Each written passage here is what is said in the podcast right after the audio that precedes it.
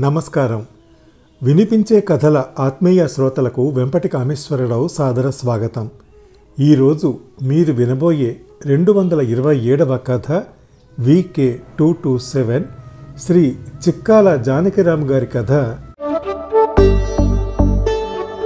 ఏరా బాబు ఎవరు నువ్వు? రచయిత శ్రీ చిక్కాల జానకీరామ్ గారి కథలు తెలుగు వెలుగులో ప్రచురితమయ్యాయి. కథా రచనలో రాష్ట్ర స్థాయి బహుమతి కూడా అందుకున్నారు. ప్రస్తుతం ఒక సినిమాకు వారు అసిస్టెంట్ డైరెక్టర్గా పనిచేస్తున్నారు. వారి కథ ఏరా బాబు ఎవరు నువ్వు? ఇప్పుడు వినిపిస్తున్నాను.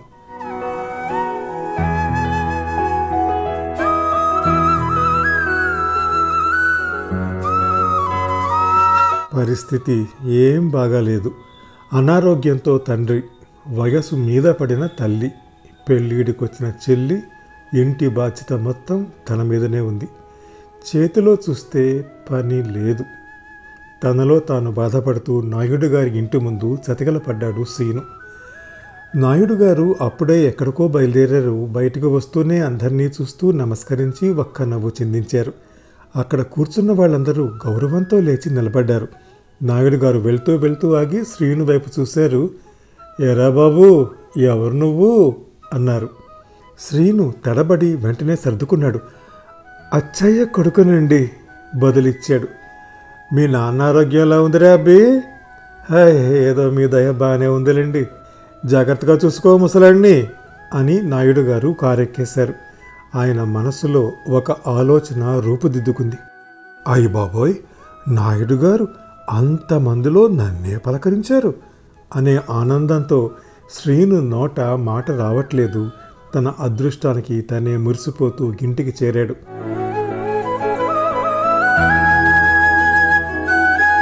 తెల్లారి మళ్ళీ నాయుడు గారింటి ముందుకు వచ్చాడు శ్రీను. అక్కడ బండిలోంచి నాయుడు గారు మొక్కలు దింపిస్తున్నారు. బహుశా లాన్లోకి తెప్పించారు. శ్రీను గేటుకు చేరబడి నిలబడ్డాడు. నాయుడు గారు మొక్కలు తెచ్చిన వాళ్ళకి డబ్బులిచ్చి లోపలికి వెళ్తూ శ్రీనుని చూశాడు. "మ్మ్, పడ్డాడు అని తనలో తను అనుకుంటూ అతన్ని పిలిచారు. ఎరా పొద్దున్నే వచ్చావు ఏమైనా పనా? లేదండి బాబు తినే వచ్చాను. అరే మర్చిపోయాను నీకు ఏ పని లేకపోతే కొంచెం ఆ మొక్కలు తోటలో పెట్టాయి. అలాగేనండి తమ పని చేయనా? అంటూ రంగంలోకి దిగి ఆ మొక్కలన్నీ సర్దటం మొదలుపెట్టాడు శ్రీను. ఈలోపు నాయుడు గారు టిఫిన్ ముగించి స్నానం కానిచ్చారు. తెల్లటి ఖద్దరు దుస్తుల్లో కుడి చేతికి చిన్న కొడుకు చేయించిన మండగొలుసు ఎడమ చేతికి గడియారం మెరుస్తుండగా పెద్ద కొడుకు అమెరికా నుంచి పంపిన సెంటు కొట్టుకుంటూ అద్దం ముందు నిలబడ్డారు. తనను తాను చూసుకుంటూ రేపటి ఎలక్షన్లో కాబోయే ప్రెసిడెంట్ని నేనే అనుకుంటూ మీసం మెలేశారు.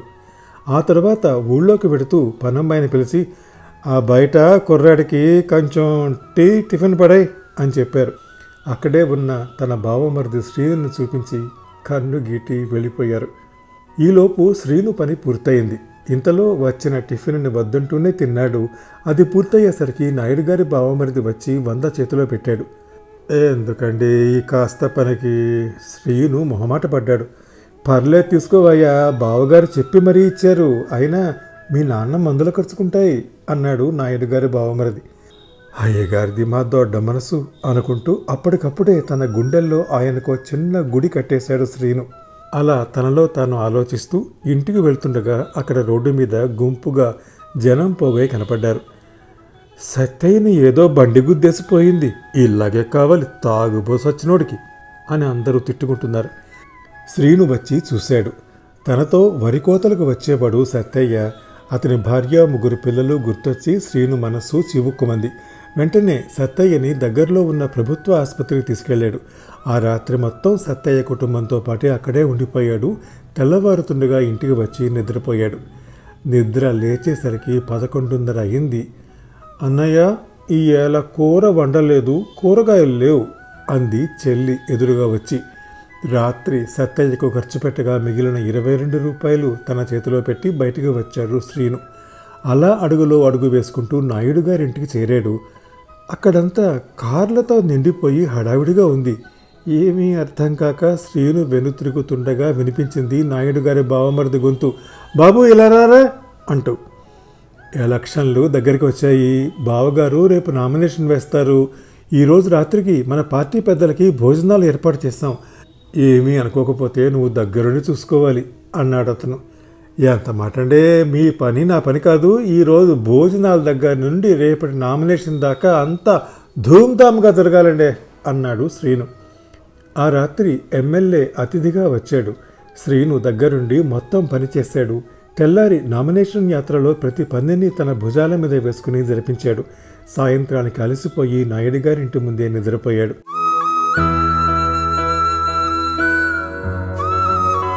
ఎవరో తట్టినట్టు ఉండడంతో ఉలిక్కిపడి లేచాడు శ్రీను. భలేగా కష్టపడ్డావురా అబ్బాయ్ అని శ్రీను జేబులో రెండు వందల కుక్కి ఓ బిస్కీ బాటిల్ ఇవ్వబోయాడు నాయుడు గారి బావమరిది నాకు తాగుడు అలవాటు లేదండి అని శ్రీను చెప్పగానే భుజం తట్టి బావగారు పిలుస్తున్నారు లోపలికెళ్ళు అన్నాడు అతను.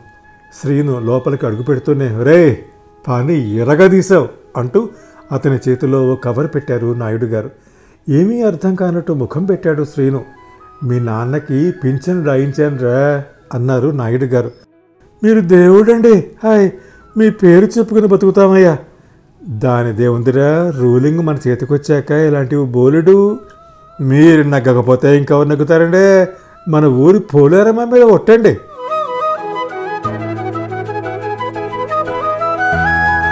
ఎలక్షన్లు దగ్గరికి వచ్చేసాయి శ్రీను కంటి మీద కొనుకు లేకుండా పనిచేస్తున్నాడు. ఇంటి ధ్యాస కూడా లేదు. రేయుంబవళ్ళు నాయుడు గారి ఇంటి దగ్గరే ఉంటున్నాడు. ఓ రోజు ఏదో పనిలో ఉన్నప్పుడే ఎవరో వచ్చి చెప్పారు మీ నాన్న పోయాడ్రా? అని.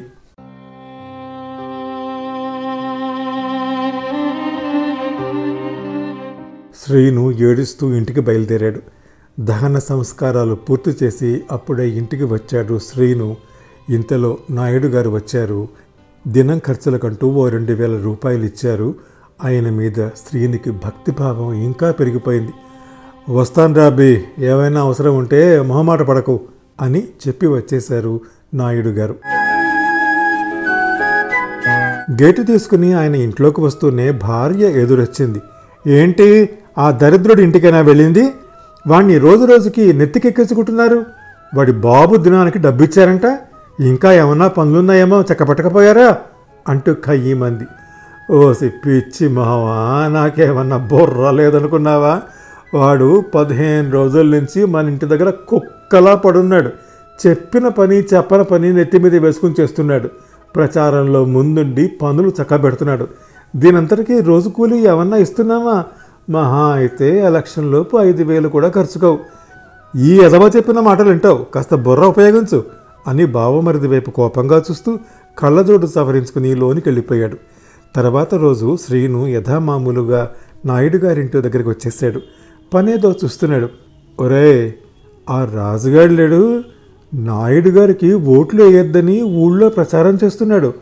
హైదరాబాదులో జర్నలిజం ఏదో చదివాడంట. యాదవ పొగరు వాడు.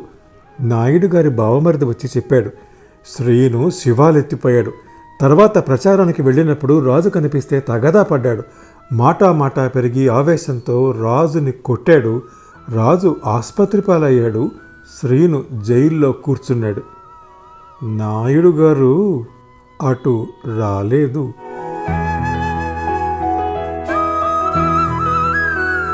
నాయుడు గారు ఫ్లెక్సీలు జెండాలు కొట్టించారు ఊళ్ళో పెట్టించడానికి. వాటిని తేవడానికి పట్నం వెళ్ళినప్పుడు ఎవరో గుర్తు చేశారు శ్రీని విషయం. అవును వాడు లేకపోతే వీటన్నిటినీ ఎవడు కడతాడు అనుకుంటూ నాయుడు గారు కారుని పోలీస్ స్టేషన్ వైపు పోనిమన్నారు ఈలోపు ఎమ్మెల్యేకు ఫోన్ చేశారు నాయుడు గారు. అలా ఆయన స్టేషన్కు చేరేసరికే శ్రీనుని వదిలేశారు. అతన్ని కారు ఎక్కించుకున్నారు నాయుడు గారు. పోలీసులతో వ్యవహారం కొత్త కావడంతోనే శ్రీను ఒళ్ళు కాలిపోతోంది. డాక్టర్కి చూపించుకురమ్మని ఓ రెండు వందలు ఇచ్చి అతన్ని ఆసుపత్రి దగ్గర దింపేసి వచ్చేశారు నాయుడు గారు. శ్రీను మందులు ఏవో తీసుకుని నేరుగా నాయుడు గారి ఇంటికి వచ్చాడు. ఏరా ఇంటికి వెళ్ళకపోయావు జ్వరంతో ఎందుకు వచ్చావు? అన్నారు ఆయన. అయ్య జ్వరం ఏముందండి మాత్రలు వేసుకున్నా కదా తగ్గిపోద్ది. ఆ జెండాలు ఫ్లెక్సీలో ఇప్పించండి పాతేసి వస్తాను అని వాటిని తీసుకుని వెళ్ళిపోయాడు శ్రీను. అతను వెళ్ళిన వైపు చూస్తూ నాయుడు గారు ఆయన బావమరది నవ్వుకున్నారు. శ్రీను జెండాలు ఒక్కొక్కటి తాటి చెట్ల ఎత్తున ఫ్లెక్సీలేమో మెయిన్ సెంటర్లలో పెట్టాడు. ఊరు మొత్తం పోస్టర్లు అతికించాడు ఆ తర్వాత నాలుగు రోజులు నాయుడు గారి పరివారంతో కలిసి క్షణం తీరిక లేకుండా ప్రచారం చేశాడు. ఎలక్షన్ రోజు ఊరి జనాన్ని దగ్గరుండి పోలింగ్ బూతులకి బయలుదేరి తీశాడు. నాయుడు గారి సారా ప్యాకెట్లు చూసో ఆయన పంచిన చీరలు కుంకుమ భరణ డబ్బు తీసుకునో ఆయనకే ఓట్లేశారు జనం. కత్తెర గుర్తు మీద పోటీ చేసిన ఆయన తిరుగులేని ఆధిక్యంతో గెలిచారు. శ్రీను ఆనందానికి అవధులు లేవు. తోటలందరినీ పోగేసి సంబరాలు చేసుకున్నాడు. కొద్ది రోజులకి శ్రీను అమ్మకి పింఛను చెల్లి పెళ్ళికి ఏదో ప్రభుత్వ పథకం ద్వారా డబ్బులు మంజూరు చేయించారు నాయుడు గారు. అక్కడి నుంచి ఆయన చెప్పు కింద రాయిలా పడున్నాడు శ్రీను. ఆయన చెప్పిన అన్ని పనులు చేసేవాడు. పనిలో పనిగా ఊళ్ళో వాళ్ళకి చిన్న చితగా సహాయాలు చేసేవాడు. అలా ఓ రోజు ఎదురింటి ముసలమ్మ వచ్చి ప్రాధాయపడిందని సంబంధితులతో మాట్లాడి పింఛన్ రాయించాడు.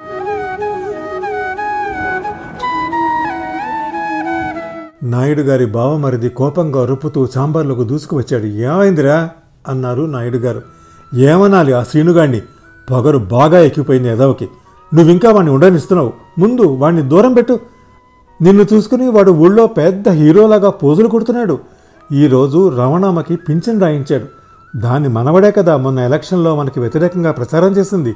శ్రీనుగాన్ని ఇలాగ వదిలేస్తే వాడే నాయకుడైపోయి నీ కుర్చీ కిందకే నీళ్ళు తెస్తాడు. అంటూ దుమ్దుమలడిపోయాడు బావమరిది. అంత దాకా వచ్చిందా ఎవ్వారం నేను చూస్తూనే ఉన్నా. పెద్దోణ్ణైపోయినట్టు ఈ మధ్య ఊరోళ్ళ విషయాల్లో తలదూరుస్తున్నాడు. కానీ వీడు మన ఎగస్ పార్టీ వాళ్ళతో కలిసేదాకా వచ్చాడంటే ఇక ఊరుకోకూడదు. ముందు నువ్వు ఆ ముసల్దాన్ని పింఛన తీయించేయి. ఆ శ్రీనుగాడికి నేను బుద్ధి చెబుతాను అన్నారు నాయుడు గారు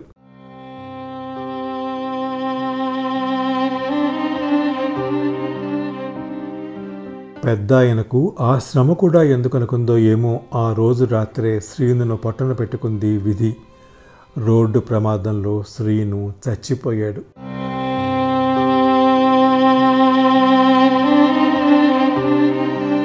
తెల్లారి పొద్దున్నే శవాన్ని తీసుకొచ్చి వాళ్ళింటి ముందు పెట్టేసి వెళ్ళిపోయారు ప్రభుత్వ ఆసుపత్రి వాళ్ళు. శ్రీను అమ్మ చెల్లి శవం మీద పడి ఏడుస్తున్నారు. సమయం గడిచిపోతోంది. ఎవరూ రావట్లేదు. శ్రీను చెల్లెలి భర్త మౌనంగా పాడే కడుతున్నాడు. ఈ చావు వార్త నాయుడు గారి చెవిన పడింది. పోయాళ్ళే శనిగాడు ఎలా వదిలించుకోవాలనుకున్నాను? అన్నారు బావమరితో. శ్రీను ఇంటివైపు పొరపాటును కూడా కన్నెత్తి చూడలేదు. కాలవ గట్టు మీద శివుడి గుడిలోంచి వినపడుతున్న పాటలు కూడా వైరాగ్యంగా తోస్తున్నాయి. నాయుడి ఫ్లెక్సీ మీద వాలిన కాకులు మౌనం పాటిస్తున్నాయి. మెయిన్ రోడ్డు మీద సీను కట్టిన జెండాలు నిశ్శబ్దంగా తలలో వంచి నిలబడ్డాయి. ఇంతలో సత్తయ్య వచ్చాడు. ఎదురింటి ముసలమ్మ కూడా కళ్ళెత్తుకుంటూ వచ్చి కూలబడింది. కానీ వాళ్ళతో కార్యక్రమం జరగదు. అప్పుడే వచ్చాడు ఆమె మనవడు రాజు కొంతమంది ఊరు వాళ్ళని తీసుకుని. అన్నీ దగ్గరుండి చూసుకుని అంతిమయాత్రకు ఏర్పాట్లు చేశారు. నెమ్మదిగా ఒక్కరొక్కరు వస్తున్నారు. శ్రీను మంచితనం తెలిసిన వారు అతని వల్ల సాయం పొందిన వారు స్నేహితులు కూడా వచ్చి కలిశారు. సత్తయ్య రాజు శ్రీను బావ మరో స్నేహితుడు శ్రీను పాడెను భుజానికి ఎత్తుకున్నారు. శ్రీను చెల్లి నిప్పుల కొండతో నడుస్తుండగా మొదలైంది అంతిమ యాత్ర.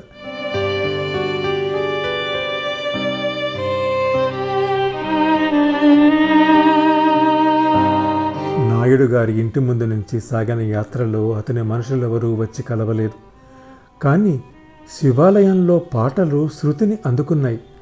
ఫ్లెక్సీల మీద కాకులు అరుస్తూ గాల్లోకి లేచాయి. అధికారిక లాంఛనాలతో జరిపించే అంత్యక్రియల్లో వినిపించే తూటాల చప్పుడును స్ఫురింపజేస్తూ శ్రీను కట్టిన జెండాలు తలెత్తి రెపరెపలాడుతున్నాయి. అలా అలా యాత్ర సాగింది. శ్రీను దేహం పంచభూతాల్లో కలిసిపోయింది.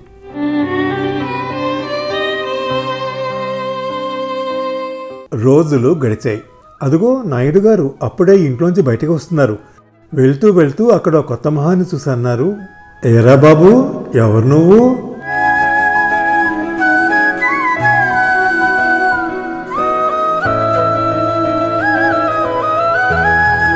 కత్తెర కోతకు మరో జీవితం సిద్ధం.